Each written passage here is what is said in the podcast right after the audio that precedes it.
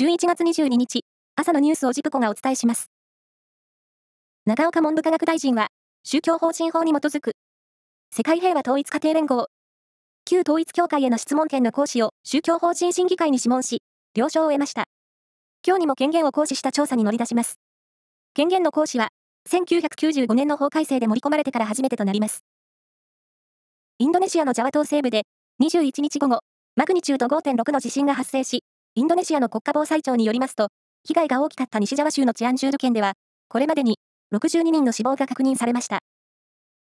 新型コロナウイルス感染による今年の国内の死者数が、昨日、合わせて3万人を超えました。去年の1万4909人から倍に増えています。日本初の月面着陸を目指す無人探査機おもてなしについて、JAXA 宇宙航空研究開発機構は、地上との通信が安定しない状況が改善されないことから、22日未明にかけて計画していた月面着陸への挑戦を断念したと発表しました。サッカーのワールドカップカタール大会は、2日目の21日、1次リーグ B 組で、イングランドがイランとの初戦に6対2で大勝しました。イングランドは、抜群の攻撃力を見せて、前半と後半で3得点ずつとゴールを量産しました。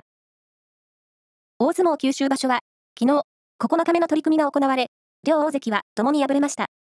貴景勝は新小結の翔猿に押し出されて6勝3敗に後退し、角番の正代も小結大栄翔に押し出されて敗れ、4勝5敗と黒星が先行しました。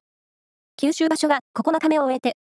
1敗は豊昇龍と平幕、王鵬の2人となり、2敗に高安と錦富士、それに阿炎の平幕3人が続く展開となっています。以上です。